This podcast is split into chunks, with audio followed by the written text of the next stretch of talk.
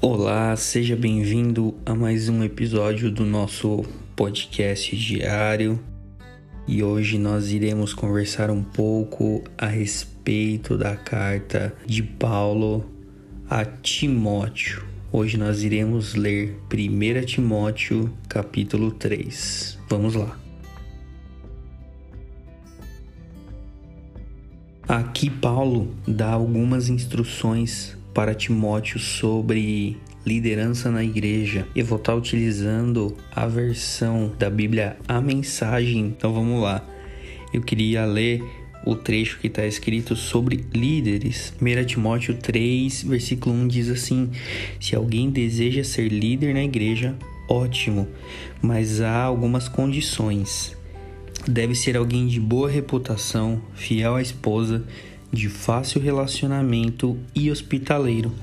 Deve entender do que fala, não ser muito chegado em vinho e não ser controlador, mas gentil. Não deve ser sensível demais à crítica, nem movido pela ganância. Deve administrar bem seus negócios, ser atencioso para com os filhos e respeitado por eles. Pois, se alguém não é capaz de liderar com os próprios negócios, como poderá cuidar da igreja de Deus? Não deve ser novato na fé, para que a posição não suba a cabeça e, assim, não caia na armadilha do diabo.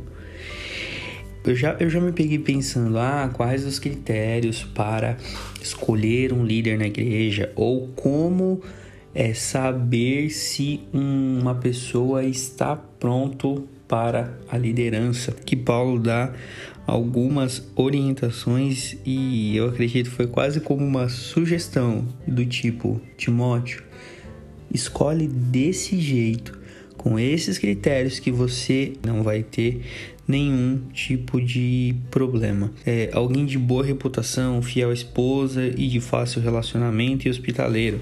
É, já são coisas necessárias a uma liderança.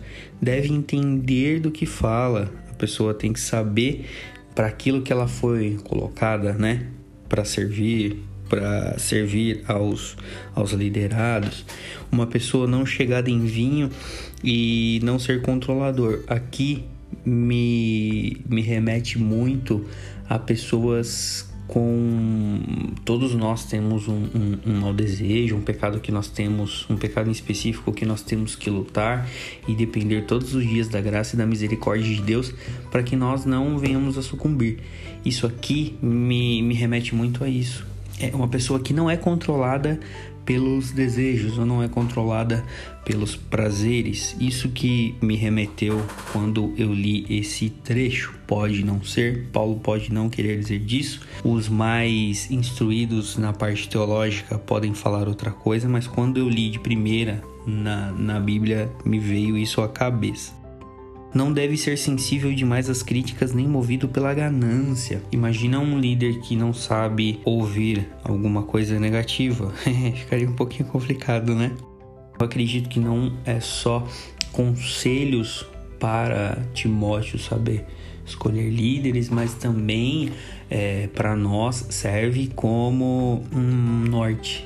Olha, eu preciso ter essas características, eu preciso ter essa conduta para eu ser um bom líder. Agora vamos lá. Agora para os que querem servir.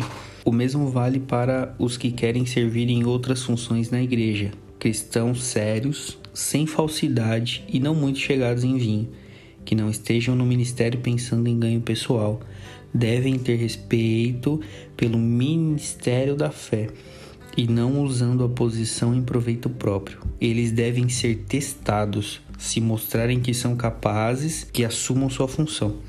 Nenhuma exceção deve ser feita às mulheres. Para elas, as mesmas qualificações, sérias e confiáveis, não devem ser faladeiras nem muito chegadas em vinho. Quem serve na igreja deve, deve ter compromisso com o cônjuge, ser atencioso com os filhos e cuidadoso nos negócios. Os que cumprem devidamente o seu papel de servo serão respeitados. Um crédito verdadeiro para a fé em Jesus. Então, todos nós que queremos servir na casa de Deus também temos aqui coisas para cumprir. Nós estamos no ministério para servir. servir ao reino e para fazer a vontade de Deus, não importa qual seja ela, ela o desejo que ele tem, a vontade que ele tem, nos deixando é, felizes ou não. Então, nós estamos lá não para fazer as nossas vontades, mas as vontades e propósitos que Deus tem para o reino devem ter respeito pelo ministério da fé, não usando a, é, usando a posição em proveito próprio. Eles devem ser testados. Outra coisa muito importante nos nossos dias. É tipo uma coisa que eu sempre converso com, com a minha esposa, com a Thay Rodrigues e com alguns amigos próximos. Eu fico sempre pensando, por exemplo, eu sirvo no Ministério de Música da Comunidade Terapêutica Aviva, então é, eu preciso saber música, eu preciso saber me comportar num ambiente musical, por exemplo.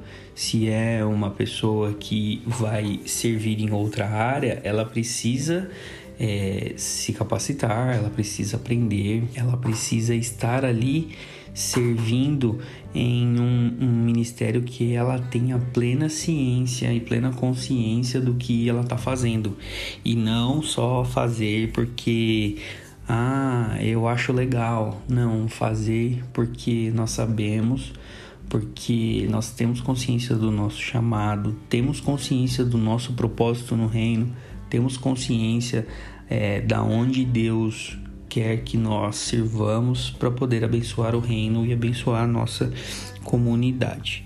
Tem alguma, alguns conselhos para as mulheres que são basicamente as, as mesmas coisas, sérias e confiáveis, que não devem ser faladeiras nem muito chegadas em vinho, que são as mesmas coisas que estavam em cima.